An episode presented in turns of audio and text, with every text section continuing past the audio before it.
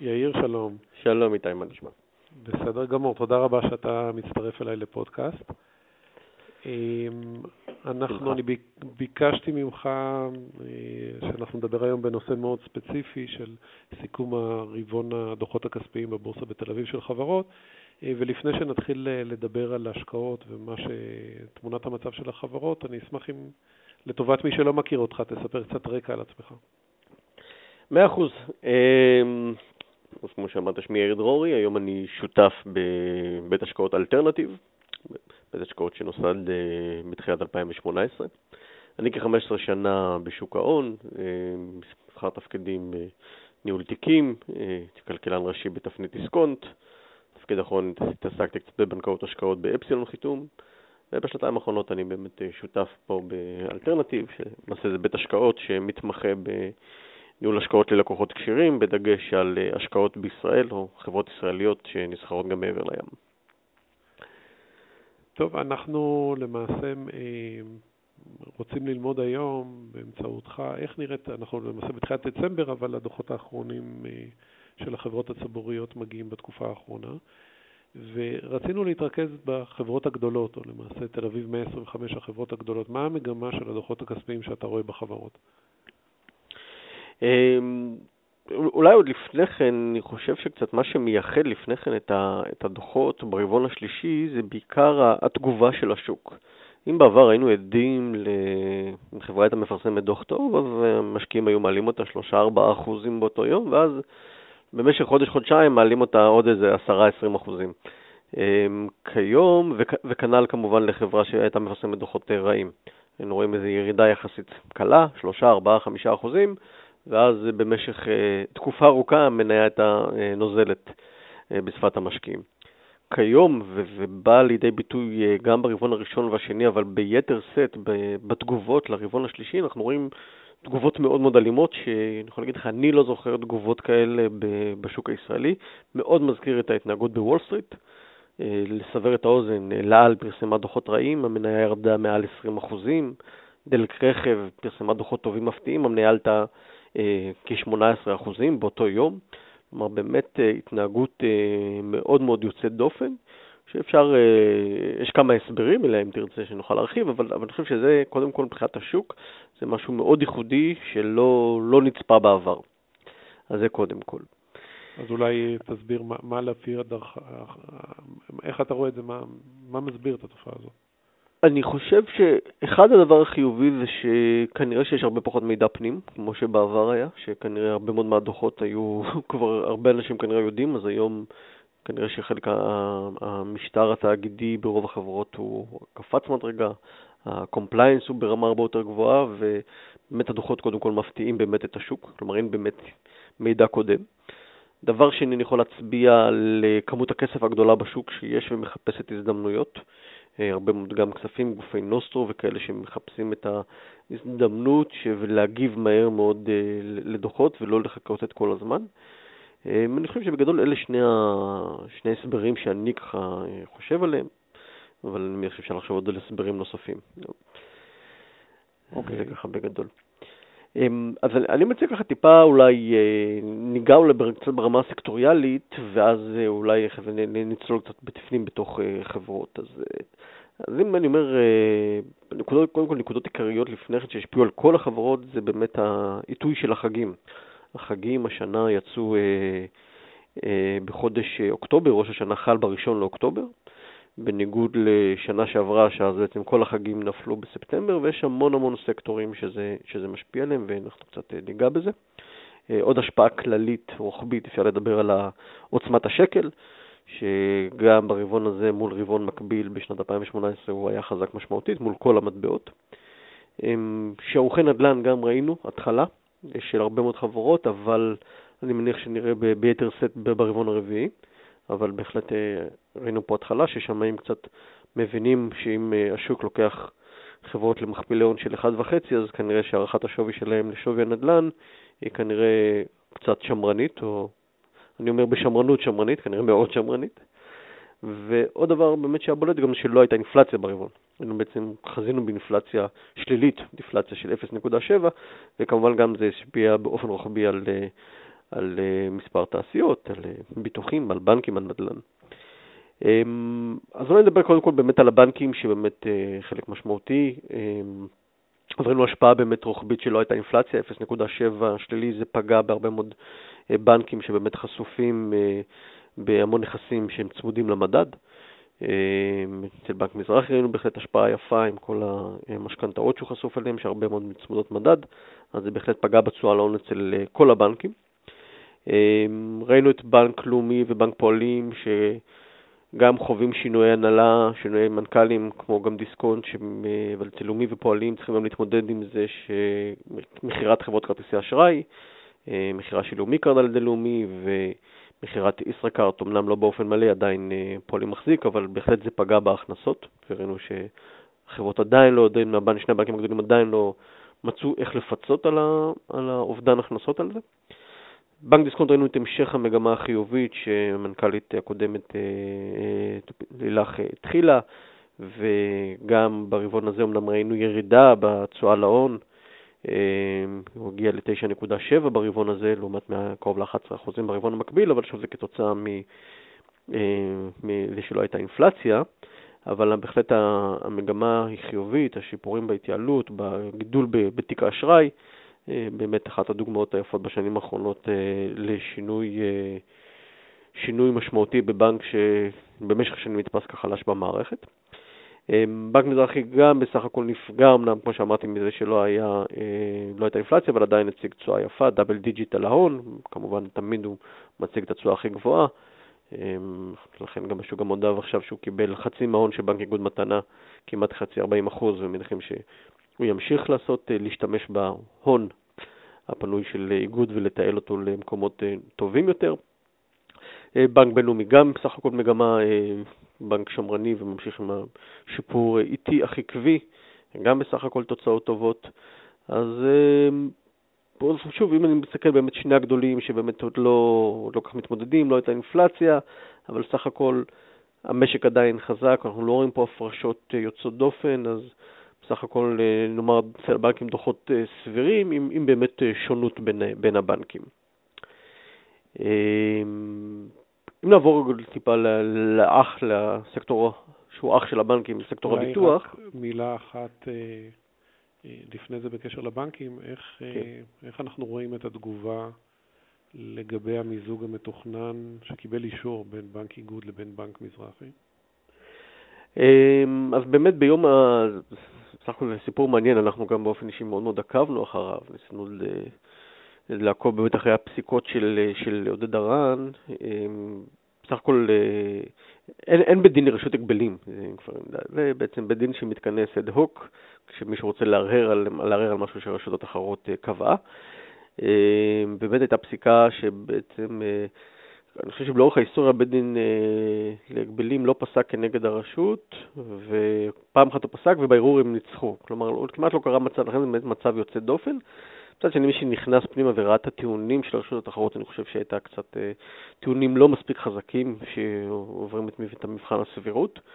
השוק כמובן כתגובה מאוד מאוד אהב, בנק איגוד נסחר בערך אה, טרום, ההודעה באזור ה-0.52 על ההון וקפץ ישר ל-16 אחוזים כמדומני. אה, השוק כמובן מאוד מאוד אוהב. ב-0.6 על ההון, לקבל גם מניות של בנק מזרחי, שכירות, שזה שווה ערך מזומן. השוק מאוד אהב את זה, גם היום דרך אגב, היום ראינו עוד מחיקה היום של בנק, היום, אה, אתמול היה יום המסחר האחרון של בנק דקסיה, שמתמזג למרקנטיל. כלומר, יש פה, אנחנו רואים התחזקות של שחקנים 3 ו-4, שהשוק בסך הכל מאוד אוהב את זה, זה שחקנים שיכולים לאתגר את, אה, את שני הבנקים הגדולים אם יעשו את הדברים בצורה נכונה. השוק כמובן הגיב לזה מאוד בחיוב. ביטוח. אמ, ביטוח, נעבור לביטוח. אמ, בביטוח ראינו כמה דברים מעניינים. אחד, באמת ראינו גם השפעה של באמת, אה, השפעה דווקא חיובית, זה שאין אינפלציה, צריך לזכור שההתחייבויות של חברות הביטוח בסך הכל הן צמודות מדד, אז זה בסך הכל מקטין את ההתחייבויות. מצד שני, כחלק מהמשך של ירידת הריבית ארוכת הטווח, אז ראינו גידול משמעותי בהתחייבות, ואז הפרשה מאוד מאוד גדולה של אה, מאות מיליונים אצל חלק מחברות הביטוח, אה, הפרשה כנגד עתודות. חצי מיליארד אצל הפניקס, אה, מאות מיליונים אצל מגדל, אצל כלל, אצל הראל. וזה בהחלט פגע בשורה התחתונה, בסופו של דבר, למעט הפניקס, כולם רשמו הפסד ברבעון השלישי. המזל באמת זה ששוק ההון היה חיובי, אז באמת פיצה על חלק מהדברים. אז זה בהחלט מזל של חברות הביטוח, ואם אנחנו יורדים ברמה הנישתית, ביטוח רכב, ששם כאילו בשקט בשקט, אבל מתחוללת סערה די משמעותית, אחרי ששנת 2018 בסך הכל הייתה, הייתה טובה מבחינת אה, רווחיות בתחום הזה, שם שיפורים טכנולוגיים, פחות תאונות, ראינו אה, תחילת תחרות אה, מואצת בתחום. אה, אנחנו נוטים לדבר על, אה, על שחקנים כמו ווישו וליברה, שהם עושים הרבה כותרות, אבל דווקא ההשפעה היותר גדולה הייתה של אה, חברת הפניקס, שהחליטה להוריד מחירים בצורה משמעותית בתחום ביטוחי הרכב. ראינו את ההשפעה על זה גם על, על IDI ביטוח, ביטוח ישיר, שבעצם מאוד מאוד, זה, זה עסקי הליבה שלה. אז ראינו אה, השפעה גדולה שבעצם חברה שתמיד הייתה יודעת לצמוח 10% בהכנסות ויותר אה, מזה ברווח, אה, פתאום ראינו בסך הכל סטגנציה בהכנסות. רווחיות הצליחה איכשהו לשמור על עצמה הרבה בזכות קצת תיעוב ותיק, אבל גם אה, שוק ההון. אבל שם זה באמת, יש, יש פה איזושהי סערה שחלק ממנה, דרך אגב, מלבד הפניג, זה גם מגמה עולמית. אם אנחנו מסתכלים על מבטחות המשנה הגדולות שפועלות בישראל, Swiss Re, Munich Re, יצא לי ככה לעבור על, גם על הדוחות שלהם, אתה רואה שמבחינתם, גם אם ה-combine ratio קרוב ל-100 או אפילו עובר את ה-100 אחוז, הם עושים, שתי החברות האלה עושות המון המון כסף היום בהשקעות. אז מבחינתם, אתה יודע, זה סוג של trade-off. אין לי בעיה להפסיד, ב, ב, אפילו לממן פה את החברות הביטוח המקומיות, להפסיד פה כסף כמבטחי משנה, אבל אני שומר אצלי את הפרמיה ואיתה אני יודע לעשות תשואה, אז באיזשהו מקום אה, זה עוזר לי, ולכן אה, גם אם אתה מסתכל בדוחות של ליברה ווישור, למעשה חברות הביטוחי המשנה מממנות אותם, כי מבחינתם זה סוג של גם לקיחת נתחי שוק וגם שוב כספים שהם יודעים לעשות עליהם כסף טוב בהשקעות. על סיכון ביטוח, אז מה שבאמת היה משמעותי מעבר להמשך המלחמה ברכב ושחיקת הרווחיות בתחום, אה, ההפרשה הגדולה של, אה, שבאמת אה, כנגד עתודות בגלל הקום, הריבית הנמוכה בטווחים הארוכים, והרווחיות הטובה בשוק ההון שפיצתה במקצת על, ה, על ההפרשה הגדולה. זה בסך הכל שוק הביטוח. זה קצת משהו נרחיב על זה, או שמבחינתך... אתה יכול בכמה מילים, איך אתה רואה את הענף הזה קדימה, אחרי המחיקות האלה שהיו כרגע. תראה, כרגע נראה איזשהו מקום, פחות או מעביר מחיקות שלא צפויה באנושות, אתה יודע, מאוד תלוי בריבית ארוכת הטווח, אבל כרגע אנחנו רואים איזושהי התייצבות בריבית ארוכת הטווח בחודשיים, שלושה האחרונים. אז על פניו לא נראה שיש פה איזה משהו יוצא דופן. ברבעון הבא אנחנו לא מצפים לאיזה סוג הפרשה כזאת גדולה.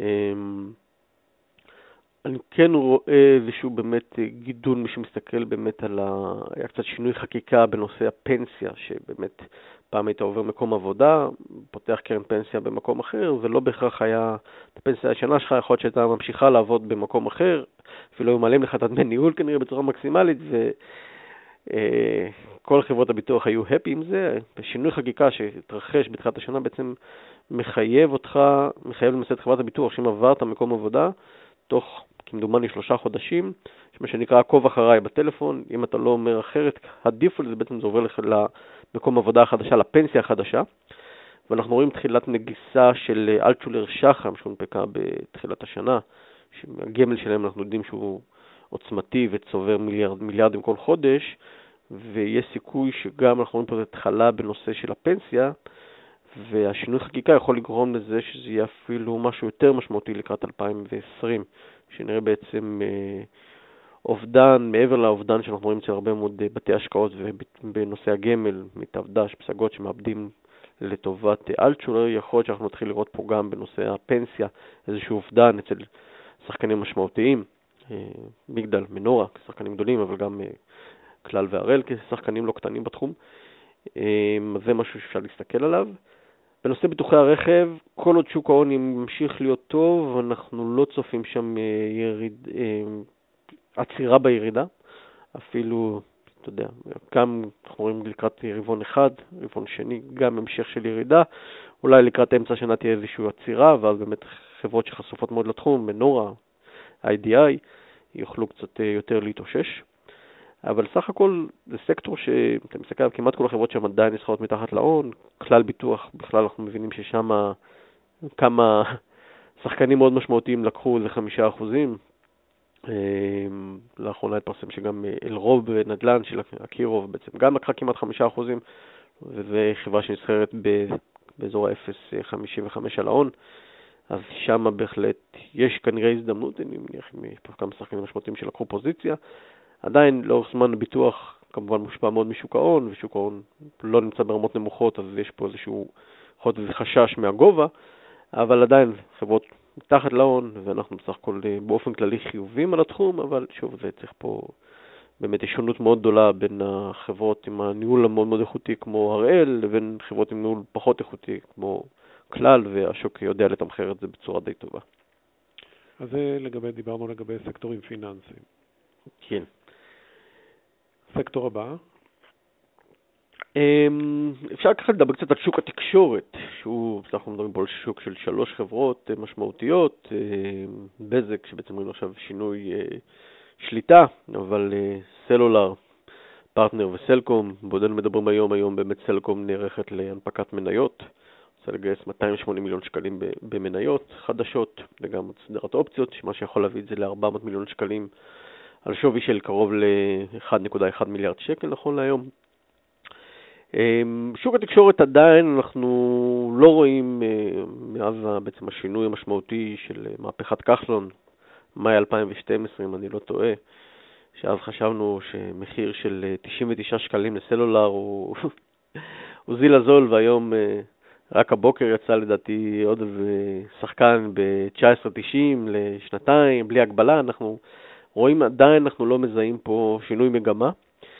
אם כי בתוך הדוחות, בגלל שינוי חשבונאי, ראינו בעצם איזו עלייה של שקל ב ARPU, גם אצל סלקום, גם אצל פרטנר. אה, נכון להיום, פרטנר ה ARPU שלה הוא סדר גודל של 59 שקלים, של סלקום בסביבות ה-53 שקלים. אה, יש פה פערים שגם מעידים קצת על ה... גם על קצת הבדל באסטרטגיה, גם הבדל בבעלות בין החברות, וכמובן הבדל משמעותי במאזן, מה שמאפשר לפרטנר לקחת נתחי שוק, לפרוס סיבים אופטיים, לא לחכות לרגולטור. מאזן שלה הרבה יותר חזק מסלקום, אז באמת היא משתמשת בזה כבאמת יתרון תחרותי שמאפשר לה לקחת נתחי שוק. אמ, אבל בסלולר עצמו, בליבה, אנחנו עוד לא רואים שינוי בטלוויזיה. זה לא תחום שבסוף מרוויחים ממנו יותר מדי, זה בעיקר סיפורים, אה, גם אם מגדילים בעוד עשרת אלפים מנויים, לא מזה החברות עושות כסף. אז אה, ברבעון, אתה יודע, זה רבעון של, אה, שדי משקף את מצב הסלולר לאחרונה. זה, סלקום הפסידה 2 מיליון שקלים, פרטנר הרוויחה 7 מיליון שקלים, אבל עדיין כל החברות האלה לא מתומחרות. עדיין ענף במצוקה. ענף במצוקה קשה, וגם בהסתכלות קדימה, צריך, צריך פה בסוף, אתה יודע, נדבר בצורה כנה, צריך פה שר תקשורת בסוף אה, אמיץ, שלא יהיה פופוליסט ויבוא להגיד, חברים, צריך פה לאשר מיזוגים, לאפשר שינוי ש... יש חוק התקשורת, אם פעם ניכנס אליו, הוא, חוק דרקוני ו... ולא ייאמן. ש... סתם תמיד משתמש בדוגמה הזאת. אה, נניח אתה איתי נמצא כרגע בחופשה ביוון, אתה לקוח של, לצורך העניין, חברת פרטנר, יש לך שני ג'יגה גלישה, איכשהו אה, אחד הילדים שלך גמר לך את הגלישה כי צפה ביוטיוב כל היום. פרטנר היום לא יכולה לשלוח לך אה, SMS ולהגיד לך, איתי, אתה לקוח נאמן, קבל מאיתנו ג'יגה מתנה לעוד השלושה ימי חופשה שנשארו לך. היא לא יכולה לעשות את זה לפי החוק. כי החוק קובע, יש כל מיני, החוק עדיין מעודכן לתקופה שהם היו, שהם עשקו אותנו, עד 2012. ואם פרטנר תעשה דבר כזה ותשלח לך אס.אם.אס, איתה יקבל מאיתנו חצי ג'יגה מתנה, צריך לעשות את זה לכל הלקוחות שלה שנמצאים כרגע בחו"ל, לא יוצא דופן.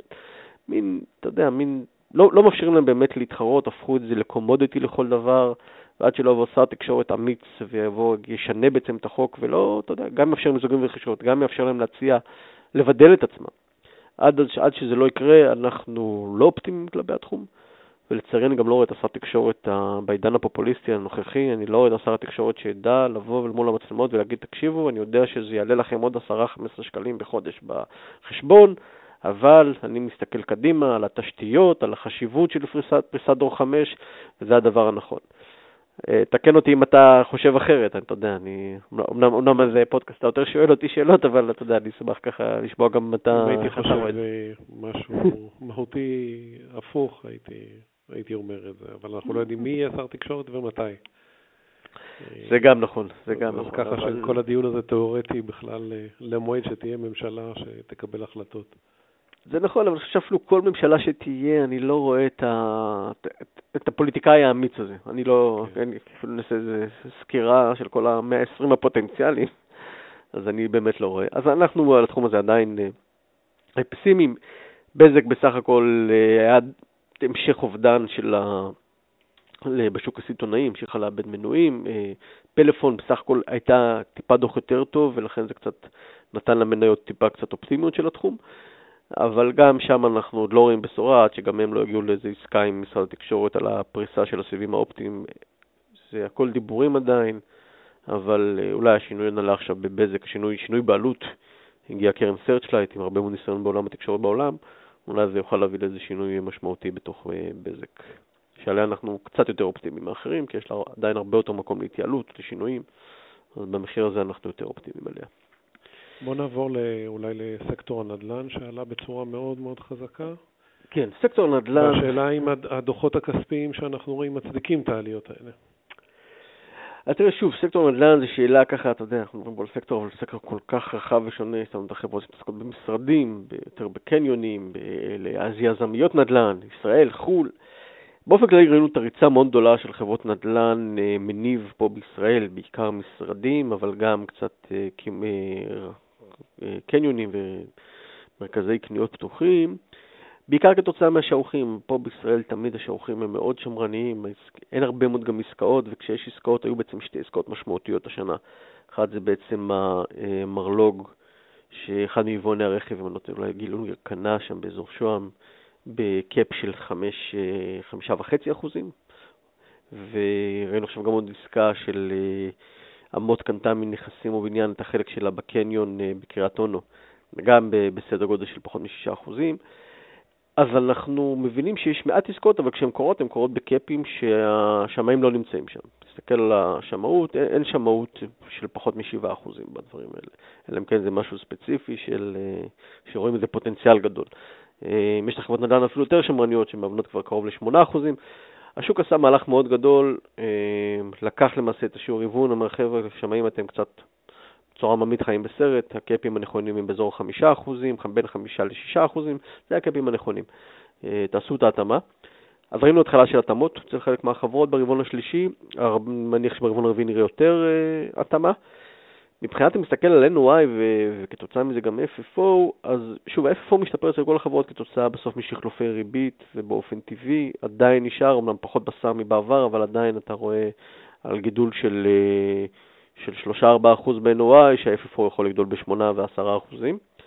לגבי NOI, אנחנו דווקא הופתענו מקרנות הריט, גם אה, ריט אחד וגם סלע נדל"ן, עם אה, שיפור, מה שנקרא, ב-same NOI, אה, שהשתפר יותר מהצפי, הצליחו להעלות אותו באחוז 2, אבל גם שאר החברות עדיין הפגינו ברובם עוצמה מאוד מרשימה, גם גביעם, גם אמורת, עזריאלי, מליסרון, ביג, אני חושב שכמעט לא צפינו, ב, בוא נאמר, בפדיחות אצל אף אחת מחברות הנדל"ן, וגם הצפי קדימה לשערוכים משמעותיים, הוא בהחלט ממשיך לחזק את הסקטור. Uh, ואתה יודע, אנחנו בתקופת טינה, there is no alternative, אז נדל"ן בהחלט uh, נהנה מהתקופה הזאת. ו... איך זה מסתדר עם החשש שהיה שנה שעברה לגבי עודף בנייה בתחום המשרדים ולגבי הקניונים, שדיברו על המודל העסקי הבעייתי ושינויים שצריך לעשות? על משבר פוטנציאלי בתחום הקניון? אנחנו לא רואים את זה כרגע. אמ, אנחנו באמת לא רואים כרגע משבר בקניונים. אתה כן רואה שקצת יותר אולי קשה לשחקניות, אחרי זה ניגע קצת בעולם האופנה והקמעונאות, אז אולי נוכל טיפה להרחיב על הסוחרים של, אבל אני חושב שהיה מאוד חשש של מה קורה, כניסת אמזון לארץ, איך זה ישפיע. אמ, ואז אמזון נכנסה, אתר בעברית, רעשים קצת בעיתונות, אבל בפועל זה לא באמת משהו שקרה, לא על איזה שום אפקט. אם אתה שואל אותי, דווקא אה, מה שאמזון עשתה בשבועיים, שלושה האחרונים של המשלוח חינם לישראל למעל 49 דולר, בעיניי זה הרבה יותר משמעותי. כלומר, אה, נוצר מצב היום שיבואו את המס, אתה יודע, שלי ולך יותר זול לקנות עכשיו אה, משחת שיניים וקצף גילוח, להזמין מאמזון, אפילו יותר זול לנו מבחור שגר בניו יורק, הוא צריך לשלם גם על זה מס. אמרנו, יש לנו גם פטור ממס, גם ממע"מ, אנחנו, כל הסכום בין 49 דולרים ל-75 דולרים, אתה יכול להזמין את החבילות, כנראה סל הצריכה שלך יהיה מאוד מאוד זול. אז זה עוד לא, אצל הקניונים עוד לא ראינו ירידה, הקניונים מדווחים על המשך עלייה בפדיון, כל עוד גם המשק, שוב, צריך לזכור שאנחנו נמצאים על משק במצב טוב, אבטלה נמוכה, המשך צמיחה, כלומר, זה שיש פה בעיות גירעון וכדומה, ועוד לא משפיע פה על הצרכן. הצרכן לא מרגיש שהוא הולך לשלם, להגדלות לו את המיסים, ולכן הוא לא, הוא לא מוריד את הצריכה כרגע. יציאות אה, ישראלים לחו"ל, כרטיסי אשראי, ראינו כרטיסי אשראי באזור ה-6-7 אחוזים, המשך צמיחה, יציאות ישראלים double digit, אה, כניסות תיירים לארץ, גם עכשיו התפרסם הנתונים, 13 אחוז אה, מינואר עד נובמבר, אז זה גם משפיע על הקניונים. אז אנחנו, למרות כל החשש, וכנראה עוד לא קרה, להגיד לך גם אם זה לא יקרה, זה מאוד מאוד קשה לדעת. אני חושב שזה לא, לא נראה פה את המצב של מה שקוראים בארצות הברית עם קניוני הרפאים. אה, כנראה הקניונים הטובים והחזקים ימשיכו כנראה לעבוד.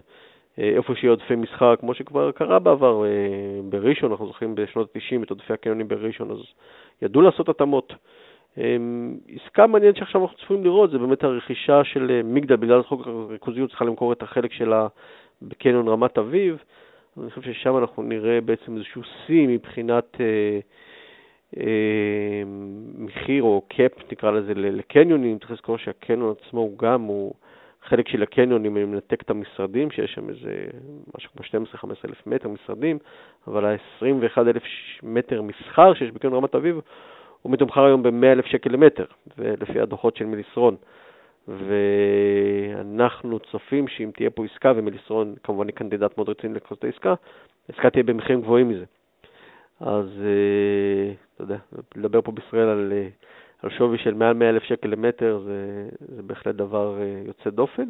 אז בתחום של הקמעונאות, אם אני מסכם, אז אנחנו עדיין רואים פה, עוד לא רואים פה את הסערה שכולם מדברים עליה, כרגע זה דחייה, כרגע זה לא נראה שזה קורה, וצריך עוד לחכות זמן לראות באמת איך האי-קומרס באמת יצליח פה להתפתח, כי עוד לא פתרו פה לגמרי את כל ה-last mile כמו שצריך. אה, אתה יודע, אומרים, בדיוק ראיתי איזושהי קריקטורה שדואר ישראל מודל לכל המזמינים על החבילות שהולכות להצטבר אצלו ושהמזמינים לא יקבלו. אז כל עוד זה לא ייפתר לגמרי, עוד לא, לא נראה באמת מכה. לגבי המשרדים, אז אה, שוב, עדיין, בגלל שהמשק צומח, ואנחנו רואים פה המשך של אה, כניסה של חברות, שוק המשרדים, בעיקר באזור המרכז, הוא ממשיך להיות חזק. יש לך שם אזורים טיפה פחות, אתה יודע, יצאו מרוטשילד אה, לכיוון יותר לצירים, ציר אה, מנחם בגין. אה, חברות קצת עברו לשם מבחינת באמת, תחבורה שהיא יותר נוח, לא צריך להיכנס לכל הדברים שהרכבת הקלה, כל החפירות, אבל הביקושים עדיין חזקים, אנחנו רואים את השכר דירה ממשיך לעלות, אנחנו רואים חברות בינלאומיות שממשיכות להגיע לארץ. קח דוגמה עכשיו פה את עזריאלי טאון, שצמוד לעזריאלי וצמוד בין מידטאון עכשיו בעצם בניין קופת חולים הישן של כללית. בניין עוד לא מאוכלס וכבר מושכר בערך ב-90% אה, לפני שבעצם בכלל פתוח. אז כל הבשורות והפחדים היו של אה, עוד, עוד, עודף היצע בישראל, עודף היצע בתל אביב של משרדים.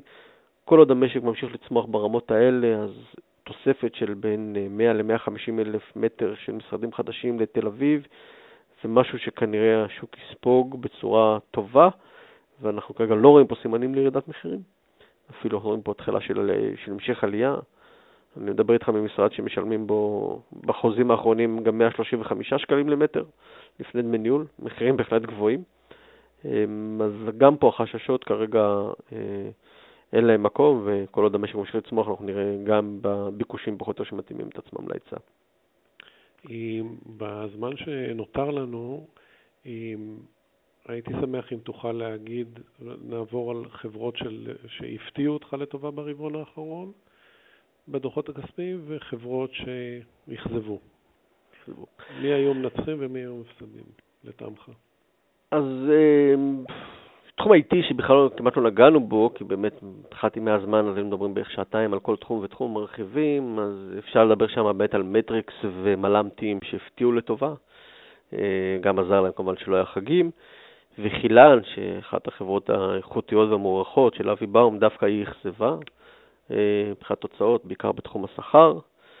אה, הזכרנו לפני כן את אל על שהיא מאוד מאוד אכזבה, אתה יודע, ציפינו ככה שברבעון בעצם, בחודש שבעצם אין בו חגים ויש הרבה יותר ימי עבודה, אז, וגם הדס"ל ירד, אז נראה שם תוצאות טובות, אבל גם המימון וגם כמובן ההוצאות שם הרגו אותה, אז המניה מאוד, מאוד אכזבה. גם נייר חדרה, המשך מגמה מאכזבת כתוצאה ממחירי חומרי הגלם והתחרות הקשה. גם אכזבה, מניה שם אחת הכי גרועות השנה בתל אביב 125.